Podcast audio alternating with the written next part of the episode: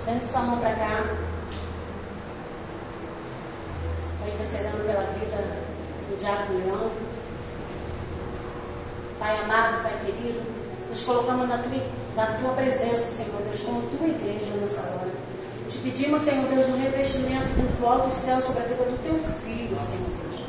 Eu sei, Senhor Pai, que ele se separou, se consagrou. Está aqui, Senhor, como canal do teu fluir neste lugar, Senhor.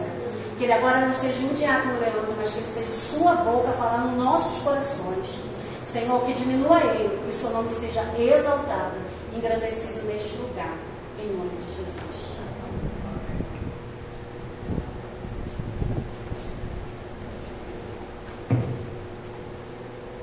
Graças e paz, igreja. Amém. Boa noite. Muito bom estar com vocês aqui novamente. Só fazer um negócio que eu estou um pouquinho com ela.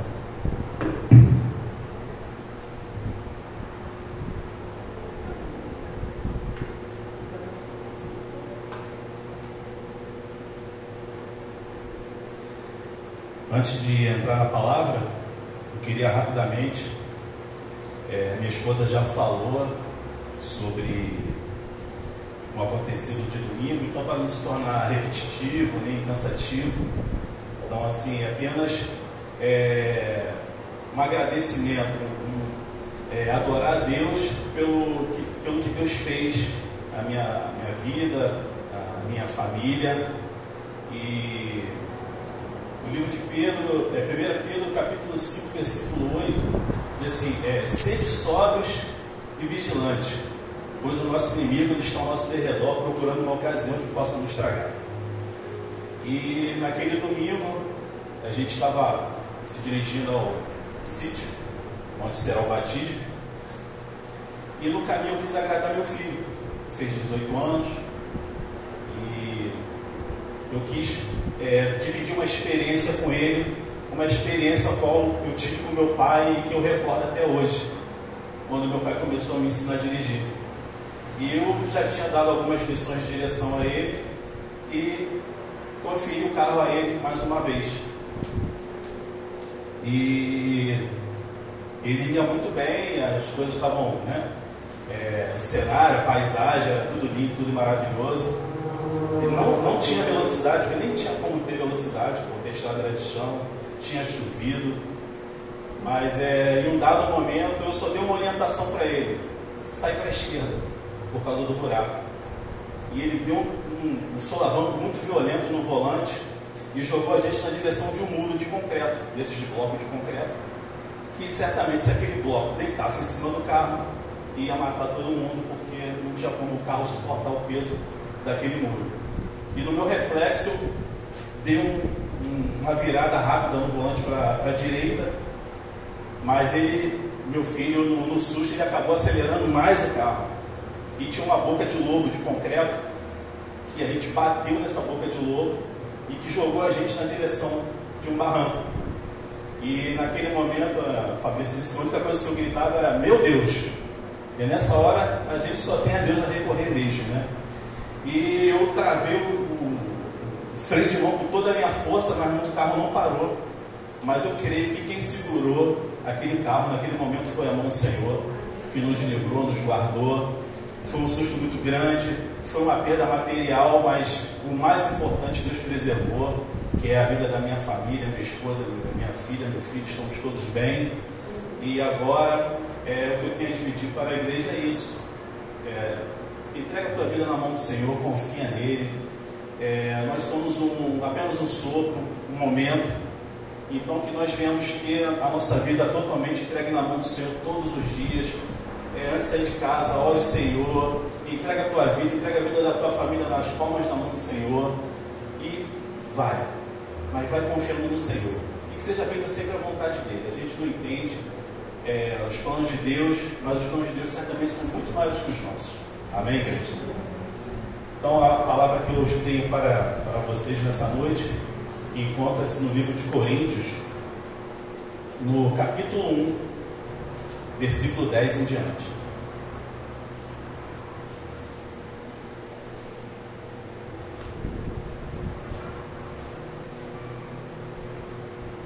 Nova vida? Nova vida. Aleluia, glória a Deus. O louvor estava tão gostoso que quando acabou, que eu não estou sentindo, eu queria mais.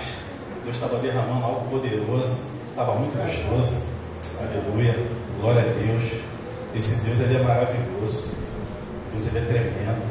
Aleluia. E diz assim: rogo-vos, porém, irmãos, pelo nome do nosso Senhor Jesus Cristo, que digais todos a mesma coisa, e que não haja entre vós dissensões, antes sejais unidos em um mesmo sentido e em um mesmo parecer.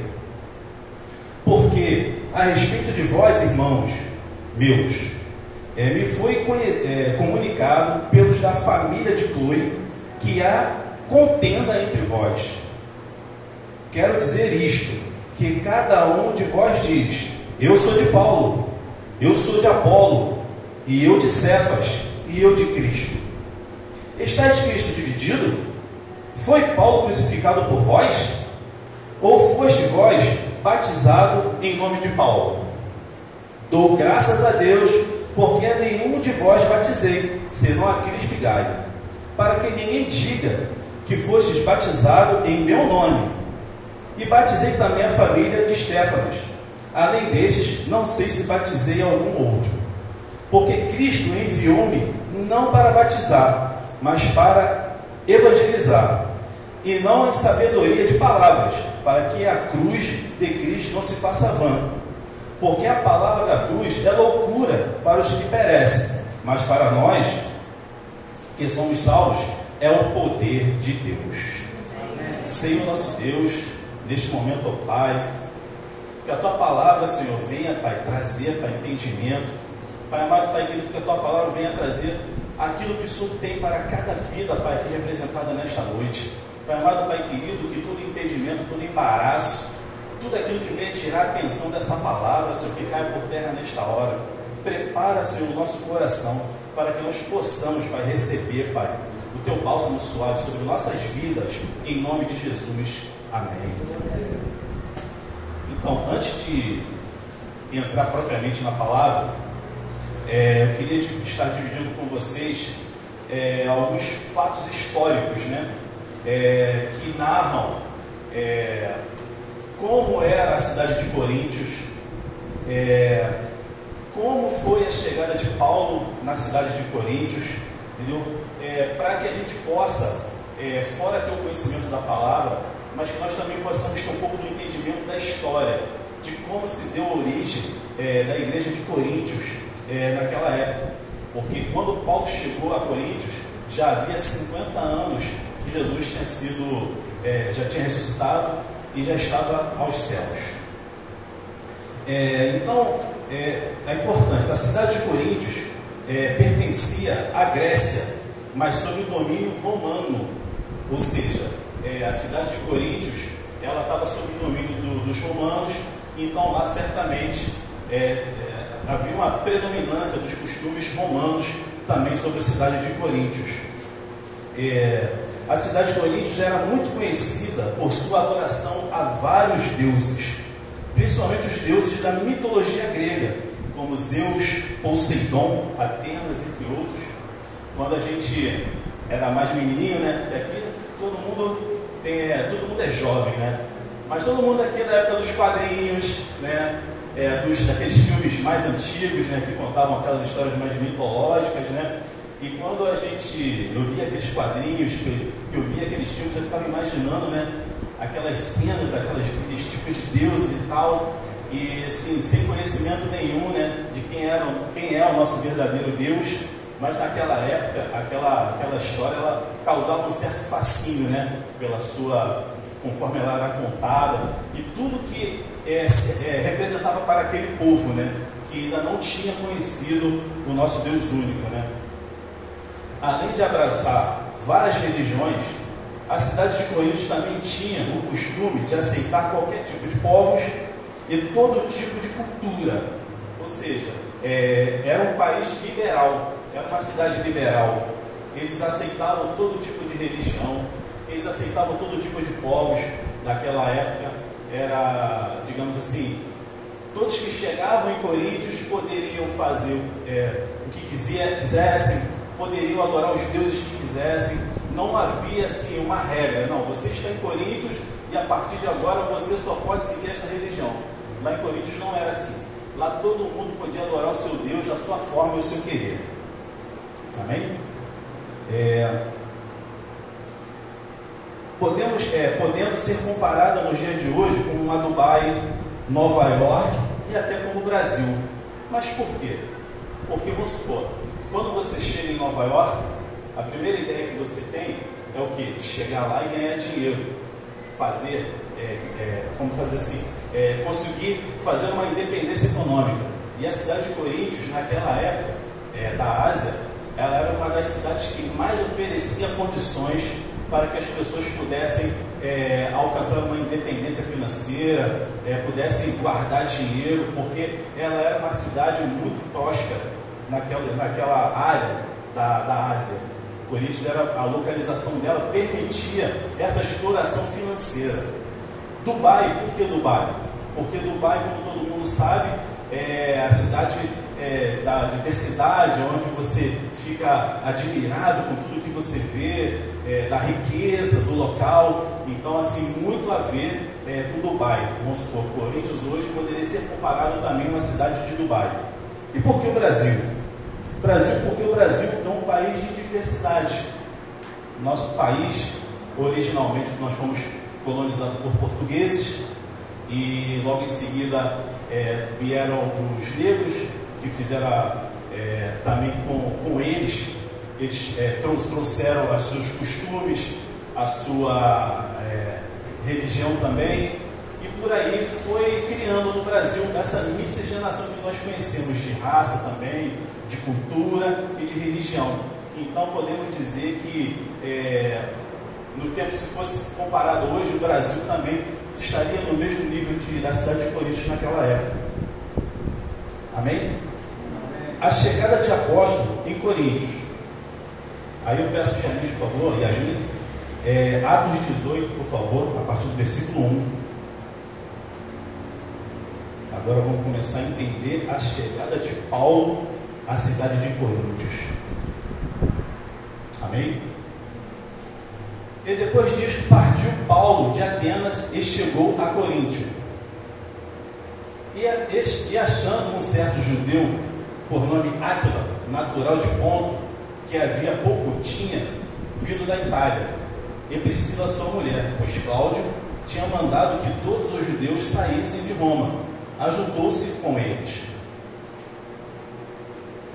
E como era de mesmo ofício, ficou eles e trabalhavam, pois tinham por ofício fazer tendas. E todos os sábados disputava na sinagoga e convencia a judeus e gregos.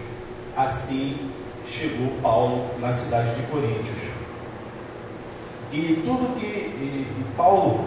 que fez, guiado pelo Espírito Santo, está narrado em todo. Vocês tendo a oportunidade, vocês podem pegar todo o livro de Atos, a partir do versículo 18, que ele vai ter toda a narrativa de como Paulo começou a desenvolver o seu evangelismo junto ao povo de Coríntios, para dar origem, né, a igreja de Coríntios. E assim que chegou em Coríntios, imediatamente Paulo começou a pregar para judeus, gregos, gentios. Devemos ser assim, e onde chegarmos imediatamente devemos falar de Jesus. Ora, nós também somos missionários, assim como Paulo também foi. Então é muito importante aonde nós chegarmos, aonde nós repousarmos a planta dos nossos pés, imediatamente nós temos que ser igual a Paulo. Precisamos falar de Jesus aonde a gente chegar. É no trabalho, é na escola, é dentro da própria família. O pastor Ezequiel, ele tinha isso. Ele falava muito que ele chegava em determinados lugares e em determinado momento do assunto ele ia virando, até chegar ao ponto que ele só estava falando de Jesus. E é assim que nós devemos ser também. Onde a gente chegar, às vezes o assunto não está girando nas coisas de Deus, Mas quando a gente tiver a oportunidade, automaticamente nós precisamos começar a falar de Deus, começar a evangelizar realmente, falar do que Deus tem feito, falar de como Deus tem trabalhado em nossas vidas, para darmos testemunho, para que essas pessoas possam, da mesma forma que um dia nós aceitamos Jesus, elas também venham ter esse desejo. E assim Paulo fez quando chegou na cidade de Coríntios. Ele começou a pregar Jesus, tudo que Jesus tinha feito, tudo que estava escrito nos ensinamentos, e Paulo ia convencendo as pessoas através do poder do Espírito Santo que estava sobre a vida de Paulo. Amém? Ficou Paulo 1 ano e 6 meses, cheio de autoridade e poder do Espírito Santo, fundando então a igreja de Coríntios. Após consolidar a igreja de Coríntios, o apóstolo Paulo parte para Éfeso. Paulo é um ótimo exemplo da prática do ir por todo mundo. Paulo, ele era evangelista. Ele passava um tempo em determinado lugar, ele pregava, falava de Jesus. Ali ele consolidava uma igreja e dava continuidade. Paulo pregou em toda a Ásia. Paulo teve em todos os países da Ásia. E ali ganhou muitas almas para o reino do Senhor Jesus. E você vê como Paulo, ele não se cansava. Paulo, ele não media esforços. Ele chegava num lugar, ele falava, pregava, e dali ele seguia. Naquela época, gente, sem uma internet, sem um carro, sem um avião, nada disso. Paulo ia pelo amor a Cristo. Ele não se cansava. Ele era chamado de atleta de Cristo. Ele não se cansava. Aonde ele chegava, ele pregava. E nós hoje precisamos ter esse exemplo em nossas vidas. Hoje nós temos muita facilidade, muita mesmo. Nós temos vários instrumentos poderosos em nossas mãos de evangelização e nós nem usamos. A pastora acabou de dizer aqui que as pessoas não estão fazendo importância. Quero não. Mas será por quê? Será que isso é culpa nossa? Aponta assim que eu quero dizer. Nós estamos aqui para ser instrumentos. Nós estamos aqui para ser usado, para ser canal de bênção na vida de outras pessoas. Se as pessoas não estão aceitando Jesus, a partir do momento que nós estamos nos dirigindo a essa pessoa para falar de Deus para ela, nós temos que rever de fato o que Deus quer que nós precisamos mudar. Exemplo, como era Paulo. Ele era incansável. E muitas das vezes, por um detalhe mínimo, a gente deixa de fazer a obra do Senhor, porque hoje eu estou cansado, porque hoje está chovendo, entendeu? Então, que nós vamos refletir e tomar posse dessa palavra, no sentido de que nós devemos realmente jogar por terra todo impedimento, todo embaraço, clamar ao Senhor: Deus, me fortalece, me capacita, tira de mim, Senhor, tudo que me impede, tudo que me faz querer parar ou voltar atrás. Não, Senhor, eu quero continuar na Tua obra. Entrega a tua vida na mão do Senhor e deixa Deus trabalhar para que você seja um instrumento poderoso na mão do Senhor. Amém? Antes da sua partida, o apóstolo Paulo deixa em seu lugar um certo homem judeu chamado Apolo. A pouca narrativa de Apolo está em Atos 19, que vocês podem consultar em casa. Vocês podem pegar a Bíblia e vocês vão ver sobre esse homem judeu chamado Apolo, que ficou no lugar de Paulo na igreja de Coríntios. E o estudo indica que Apolo seria um profundo conhecedor das Escrituras e muito sábio com as palavras. Amém? É o que nós precisamos também. Cada dia mais nos aprofundar no conhecimento da palavra, cada dia mais ler as Escrituras.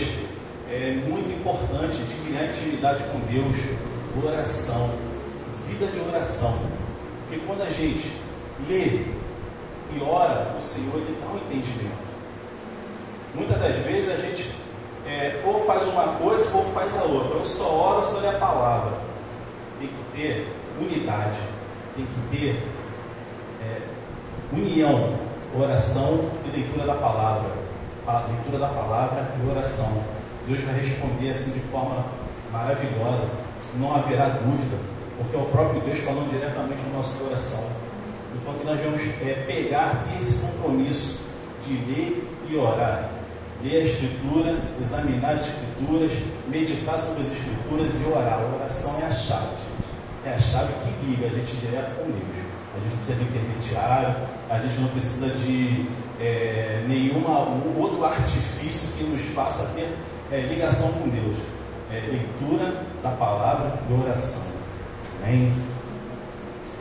Em muito pouco tempo, a igreja de Coríntios foi muito abençoada por Deus e foi derramada sobre a igreja de Coríntios todo tipo de dons espirituais. Podemos dizer que a igreja de Coríntios era a igreja do reteté, a igreja do mistério. Deus derramou toda a sorte de dom espiritual sobre a vida da igreja de Coríntios. E a igreja de Coríntios começou a ser uma igreja que profetizava. A igreja de Coríntios passou a ser uma igreja que via dons de cura, dons de libertação, dons de línguas, dons de interpretação. Todo tipo de sorte de dons foi derramado sobre a igreja de Coríntios. Então havia um mover do Espírito Santo muito grande na igreja de Coríntios. Mas por quê? Porque a igreja de Coríntios realmente ela buscou. Foi do interesse da igreja de Coríntios ter mais intimidade, mais comunhão com Deus. É o que nós precisamos ter também na nossa igreja. Cada dia, mais comunhão, buscar a presença do Espírito Santo, o batismo do Espírito Santo ser selado, uma vida mesmo dedicada ao Senhor, em oração, como eu já falei. Entendeu? Deus ele vai fazendo a obra. Muitas das vezes a gente fica preocupado, poxa, eu estou tantos anos na igreja e o Espírito Santo de Deus ainda me batizou. Calma, é tudo no tempo do Senhor. Mas vai de acordo com o que cada um busca. Foi igual uma certa ocasião que eu pude trazer uma palavra, a qual tem um louvor que diz: Espírito vem, Espírito vem, Espírito Santo. Mas o Espírito Santo de Deus não vem. Muitas das vezes isso acontece porque realmente nós estamos muito cheios de nós mesmos. O Espírito Santo de Deus simplesmente não consegue habitar. Nós precisamos nos esvaziar de nós mesmos para que o Espírito Santo de Deus verdadeiramente venha habitar em nós. Aí nós vamos ver todos os sinais, prodígios, maravilhas. A gente vai ver mesmo no reteté Deus operando maravilha em nossas vidas, amém? Vamos continuando, gente. Aleluia. Não muito tempo depois da sua fundação e de todas as maravilhas e prodígios que Deus fez à igreja de Coríntios, através do Espírito Santo, a igreja de Coríntios começa a se fragmentar e se dividir em facções, onde uns se dizem ser seguidores de Paulo, outros seguidores de Apolo, outros seguidores de Cefas. Mas por que Cefas? Cefas é o Pedro, o apóstolo Pedro. E na época, em Coríntios, haviam muitos judeus que conheciam o apóstolo Pedro e eram seguidores do que Pedro tinha pregado dentro da palavra que tinha para a igreja de Coríntios naquela época. E outros membros diziam ser seguidores de Cristo. Gente, aí a coisa começa a estreitar só um pouquinho. Será que o que eu estou falando hoje de Deus é diferente do que a pastora Márcia costuma pregar? Será que o que a pastora Márcia prega de Deus é diferente do que a diaconisa Camila prega? Ou é diferente do que o irmão Marcos prega? Acaso Deus está dividido e fala e é um Deus diferente para cada um de nós, ou Deus é o mesmo? Essa é a pergunta que eu faço. Existe diferença? Existe mais de um Deus aqui nesse lugar? Deus ele é um só. Então a palavra que sai da minha boca é a mesma palavra do mesmo Deus que eu confessei, que a pastora confessou, que o Marcos confessou, que todos nós aqui confessamos. Então não tem diferença da palavra de Deus. Deus ele é um só, e a palavra dele também é uma só. Então esse é o motivo de muitas igrejas hoje estar dividindo. Porque eu gosto muito da pregação do irmão Leandro. Porque o irmão Leandro prega desse jeito, daquele jeito, o Marcos prega de um jeito que mexe mais, ou a pastora Márcia, porque tem uma unção. Gente, é o mesmo Deus, não tem diferença.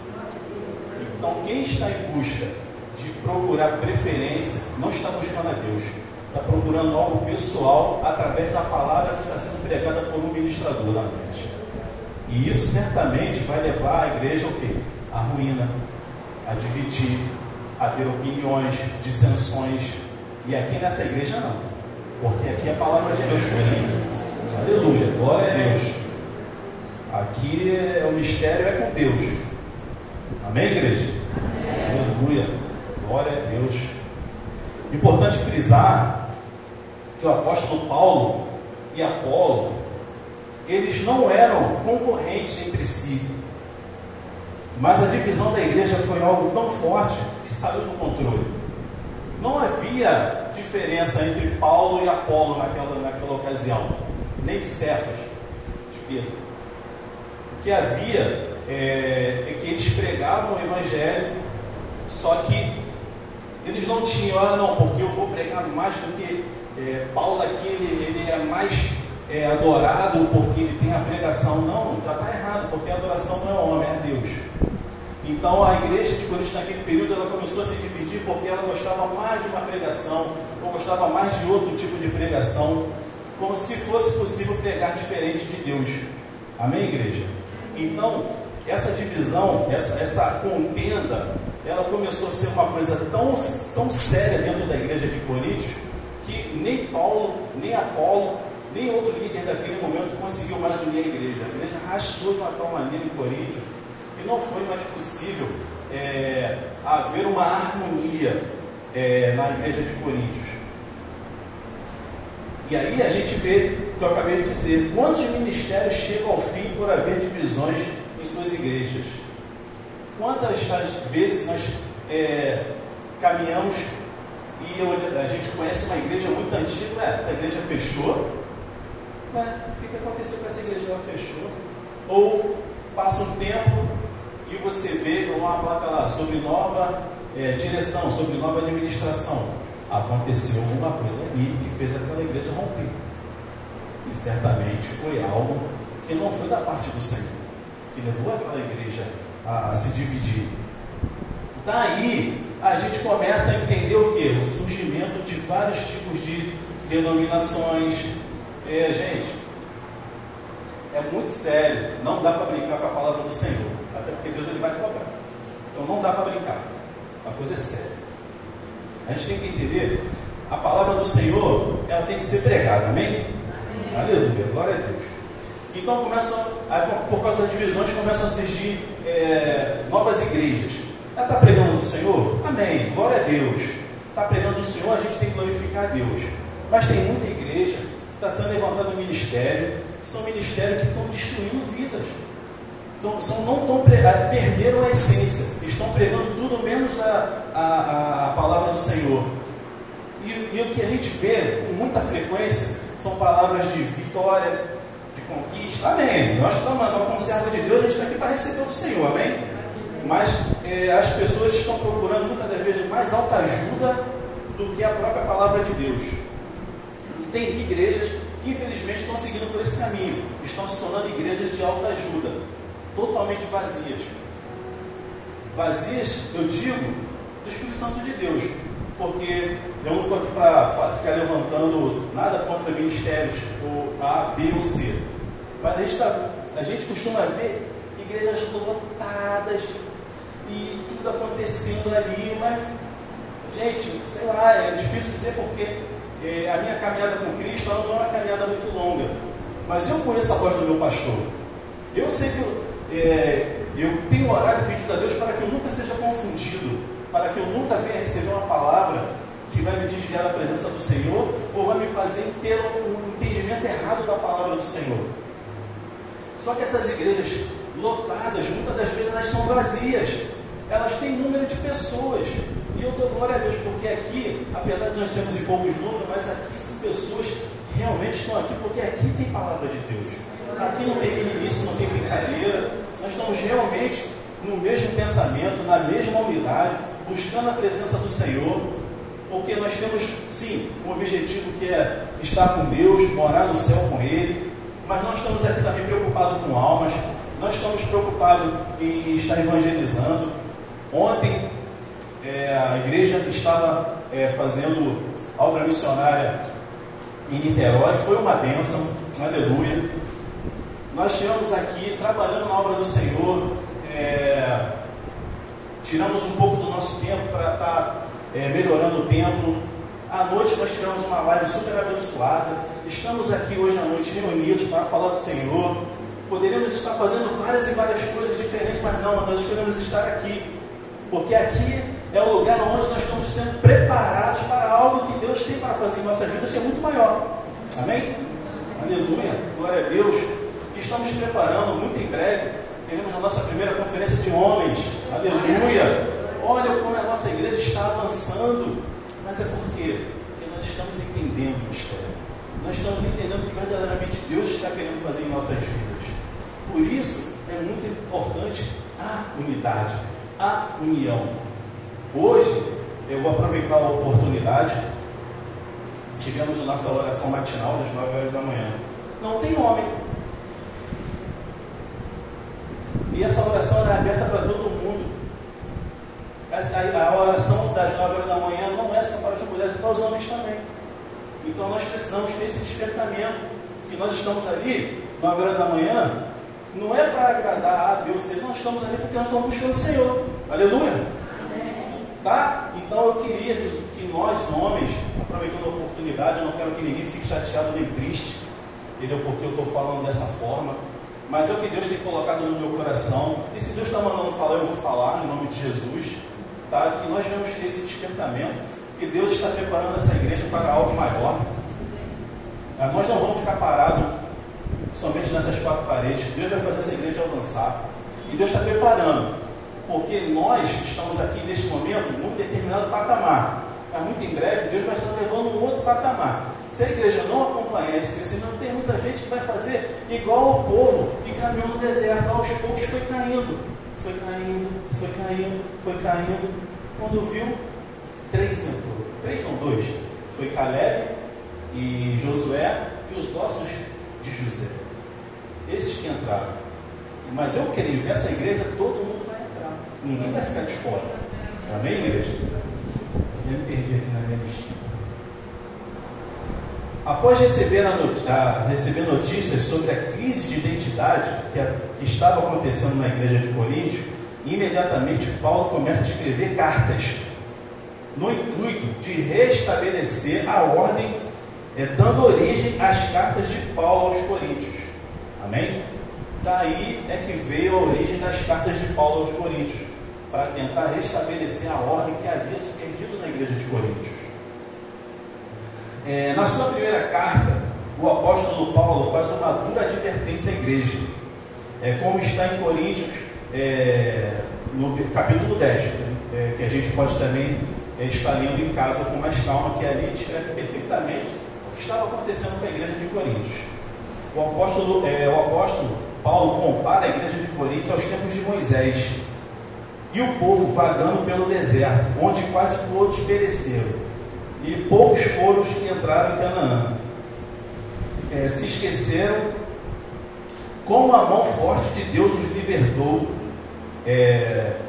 Foram testemunhas dos sinais e prodígios no deserto, e mesmo assim murmuraram e pecaram contra Deus, e desta forma estava a igreja de Coríntios. Mas vamos lá, o que aconteceu? Naqueles tempos lá de Moisés. Deus levanta Moisés para tirar o povo cativo do Egito. Já falei. Aí o povo, Deus faz sinais e maravilhas, abre o mar vermelho e o povo caminha no deserto, coluna de fogo durante a noite, coluna de nuvem durante o dia, e maná vindo do céu, e água saindo da rocha, e o povo está vendo isso tudo. E assim foi a caminhada. Só que chega um determinado momento que o povo começa a se rebelar contra Moisés. Aí, como assim? Os sinais e maravilhas que Deus está fazendo, o povo está se rebelando. Não está vendo as maravilhas que Deus está fazendo. E era a mesma coisa que estava acontecendo em Coríntios. A igreja de Coríntios recebeu toda sorte de bênção. E mesmo assim ela se levantou contra o Senhor. Porque quando a igreja de Coríntios se levantou para contestar Paulo, automaticamente Deus estava se levantando contra o juízo do Senhor. Então, todos os sinais que a igreja de Coríntios tinha recebido, da mesma forma que o povo recebeu os sinais de Deus no deserto, estava acontecendo. Eles estavam murmurando e pecando contra Deus. E automaticamente Deus não se agradou disso. E Deus começou a cobrar. Tanto na época de Moisés, como na época da igreja de Coríntios. É a mesma coisa, e dia de hoje é a mesma coisa. A gente está vendo Deus fazendo um monte de sinal, um monte de prodígio, um monte de maravilha. Deus está dando livramento, Deus está abençoando, está abrindo porta de emprego, está restaurando família. E o pessoal ainda está murmurando, está achando ruim com Deus. Aí, como pode? Como é, aonde nós vamos chegar desse jeito? Como Deus vai, por misericórdia, Deus nos abençoa. Deus estende a mão dele poderosa, nos dá livramento, nos protege, nos guarda. Mas, infelizmente, a gente ainda não entendeu tudo que Deus tem feito em nossas vidas. Então, é a hora do despertamento. Como a pastora bem falou, que eu divisou aqui ainda há pouco, aqui não tem mais criança. Aqui só tem homem e mulher que já entende o que é Deus em nossas vidas. E a gente não tem mais tempo de ficar no nanzinho, na papinha. Não dá. É a hora agora de partir para o alimento sólido, se alimentar mesmo, abraçar a causa do Senhor. Entendeu? Então que a gente realmente comece a se convencer. Sabe aquela pessoa que está engessada? Ela está com gesso nas pernas? Está na hora de quebrar, gente. Quebrar esse gesso. Entendeu? Essa paralisia. Levanta e anda. Em nome de Jesus, gente. Vamos começar a caminhar. Vamos sair desse estado de apostasia. Vamos realmente nos colocar a fazer aquilo que Deus tem determinado para nossas vidas. Amém? Amém. Calma aí, gente. Aleluia. Aleluia. Em sua segunda carta aos Coríntios,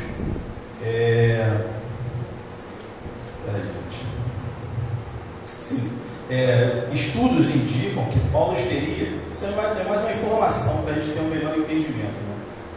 Estudiosos indicam que Paulo teria escrito 4 cartas aos Coríntios, porém apenas 2 fazem parte do Novo Testamento. Então, a primeira carta é logo a segunda carta. E na sua segunda carta aos Coríntios, Paulo adverte sobre os falsos mestres que se aproveitam da divisão da igreja para distorcer o Evangelho de Cristo, coisa que hoje em dia está acontecendo muito. É isso aí. O que acontece? A igreja está enfraquecida, está dividida, cada um fala que segue uma coisa, aí chega um camarada, olha só, isso tudo que vocês estão fazendo está errado, isso aí que foi pregado de Deus não é bem assim não, e começa a introduzir elementos que não são de Deus e começa a minar a igreja. Sabe o que acontece com isso? Usando uma palavra mais direta, começa a apodrecer, entendeu? Já não tem mais o efeito, sabe? Esses falsos mestres, falsos profetas, eles começam a explorar o povo, usando a falsa palavra, distorcendo o Evangelho de Cristo e fazendo que o povo pereça. Porque o povo que não tem o conhecimento, que não tem a informação certa, ela vai fazer a coisa errada. Só pode fazer a coisa certa quem tem a informação certa. Quem está recebendo a informação errada vai fazer a coisa errada. E é assim que tem acontecido muito nas igrejas por aí. Elas têm pregado o Evangelho que não é de Cristo. E está pregando errado, está ensinando errado, quem está recebendo errado vai passar errado. E assim a igreja vai de mal a pior. Nesse momento, por mais dura que seja a realidade, mas é isso. Nós já estamos vivendo esse período de falsos profetas. Estão dividindo a igreja. Amém? Aleluia. E logo em seguida, Paulo começa a escrever a segunda carta aos Coríntios, que ele faz essa advertência, ele também começa a defender o seu caráter e a sua autoridade, pois na sua primeira carta ele foi criticado por aqueles que estavam dividindo a igreja. Isso também é muito comum hoje. Lógico, o camarada que é do próximo der certo, como é que ele vai falar bem da outra pessoa? Não vai. E Paulo precisava se defender, ele precisava comprovar a autoridade, que ele não estava ali no simples acaso, ele estava ali porque era algo do Senhor. O Senhor tinha determinado, isso está lá em Atos 18, está dizendo isso, que o Senhor manda, fala diretamente com Paulo, fala com eles, porque eu tenho um povo ali. Então Paulo, quando pregou em Coríntios, ele pregou com a autoridade de Deus, ele pregou com a autoridade do Espírito Santo. Só que os falsos profetas, os falsos mestres, estavam querendo questionar a autoridade de Paulo. E Paulo precisava se defender. Então, isso é um dos motivos que ele escreve a segunda carta aos Coríntios. Justamente para poder provar que ele não estava fazendo nada que não era de Deus. E também indicar à igreja qual seria o caminho a seguir para sair dessa coisa, dessa nova forma de pregação que estava tendo na igreja de Coríntios.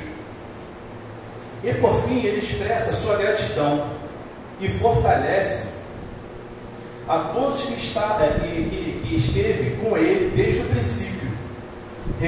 Reconhece a quem pega firme, independente das circunstâncias. Foi uma das coisas que estavam na segunda carta. Paulo ele também exorta, as pessoas que estavam com ele desde o início. Porque quando a gente exorta as pessoas que estão conosco desde o início, nós também estamos fortalecendo essas pessoas para que essas pessoas possam continuar conosco fazendo a obra do Senhor. Porque o apóstolo Paulo, por mais que ele fosse um homem ungido do Senhor, mas ele precisava de colaboradores para dar continuidade à obra do Senhor. E não é diferente aqui na nossa igreja. A pastora Márcia precisa de colaboradores. Ela precisa de pessoas que estejam dispostas a pegar no arado e não largar. Amém, igreja? Então, é isso aí. A gente tem que entender que nós temos que estar prontos. E quando a gente pegar nesse arado, a gente não pode mais largar.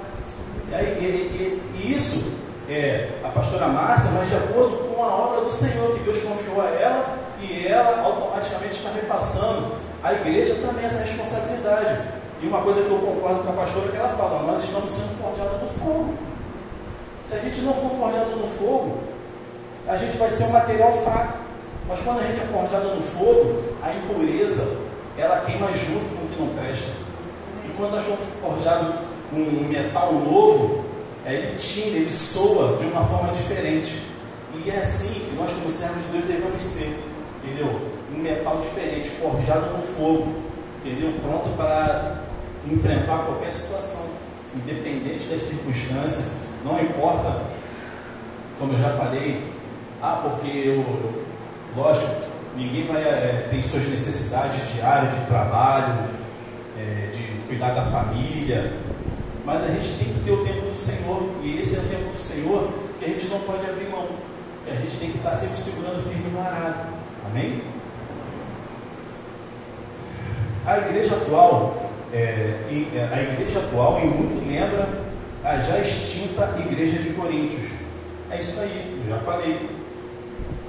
A igreja de Coríntios, ela recebeu todo tipo de bênção, de sorte de bênção, e mesmo assim ela murmurou. A igreja atual está seguindo pelo mesmo caminho, isso eu já falei. A gente está recebendo, a gente está vendo várias coisas que o Senhor tem feito, e mesmo assim nós continuamos murmurando na nossa alimentação, na nossa fraqueza, entendeu? Precisamos cada dia mais nos alicerçar no Senhor, para que Ele venha nos fortalecer, para que a gente possa estar realmente firme e continuar nessa obra do Senhor que Ele confia a cada um de nós. Amém? A igreja atual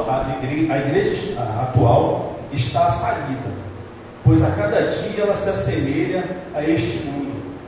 De fato, a igreja atual, conforme eu li alguma coisa hoje, não sei se eu vou conseguir reproduzir para vocês, mas era mais ou menos assim.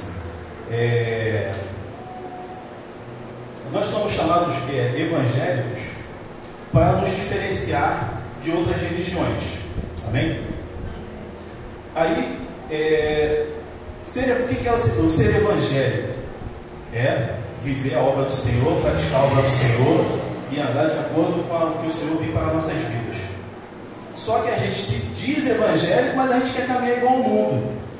A A gente quer fazer as coisas igual o mundo faz. A gente quer introduzir isso dentro da igreja. Fazer com que a igreja esteja semelhante ao mundo.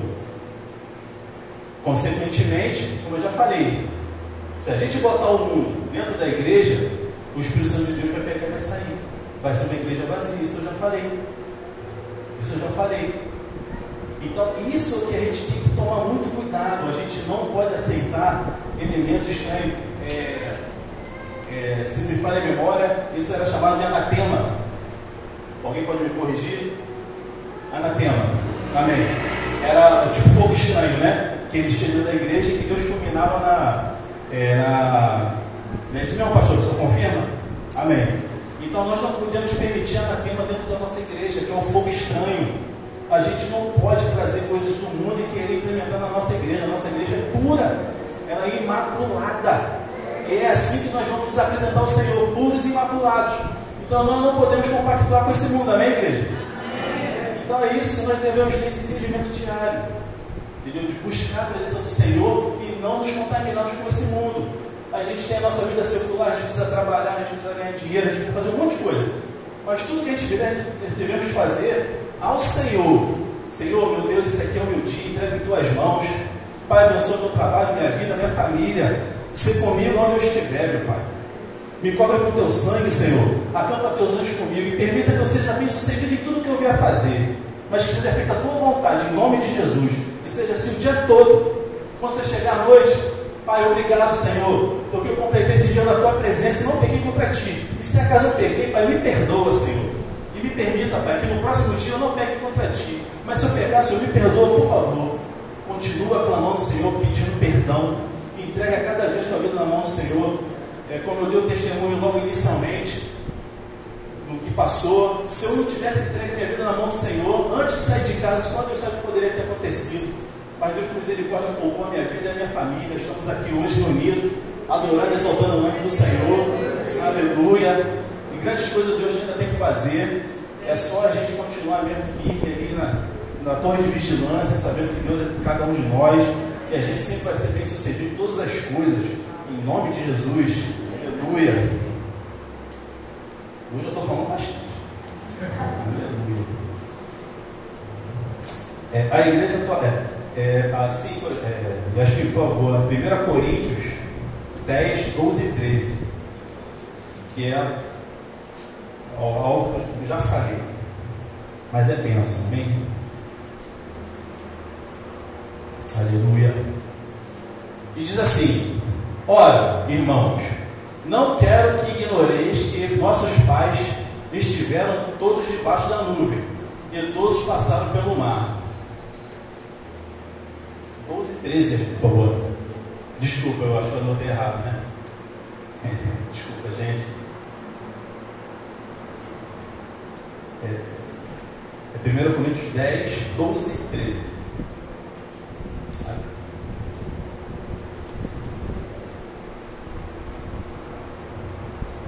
Amém, aleluia. Aquele, pois, que cuida estar em pé, ore que não caia. Não veio sobre vós tentação senão humana, mas fiel é Deus, que não vos deixará tentar acima do que podeis. Antes, com a tentação dará também o escape, para que possais suportar. Amém, igreja? Preciso falar mais alguma coisa? A palavra do Senhor ela já prega sozinha, amém? Então Deus está sendo bem claro. É só a gente suportar o escape e Deus dá junto. Amém, igreja? Então é muito importante a gente ter o conhecimento da palavra. Muitas das vezes nós realmente pecamos por não conhecer as escrituras. Vamos examinar as escrituras. Deus fala poderosamente todo dia através da sua palavra. É só a gente tomar posse de tudo que vem ali da palavra do Senhor para nossas vidas. Porque fiel é Deus. Não nos deixará tentar acima do que nós podemos. Com a tentação, o escape também vem. Amém. Glória a Deus. E dando continuidade, também quero só ler mais um trecho também de 2 Pedro, capítulo 2. Tá certo?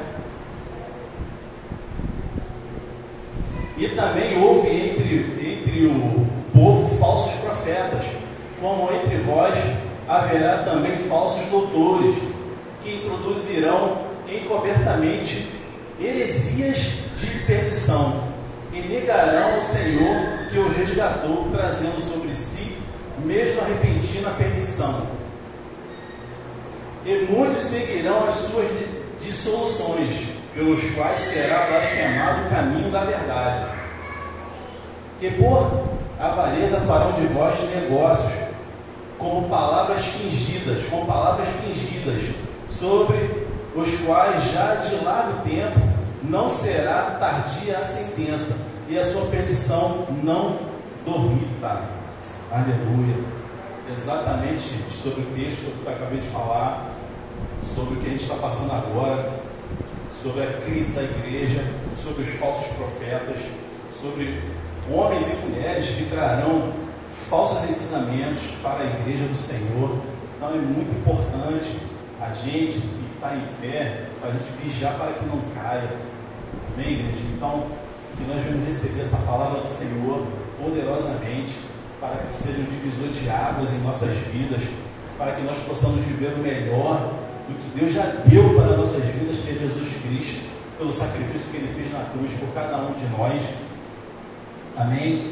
E muito grato a Deus pela oportunidade de estar aqui com vocês nessa noite. Essa palavra ela vem a ser realmente algo poderoso para a nossa vida. O louvor pode vir, por favor. E uma coisa que eu quero frisar, que é a essência desse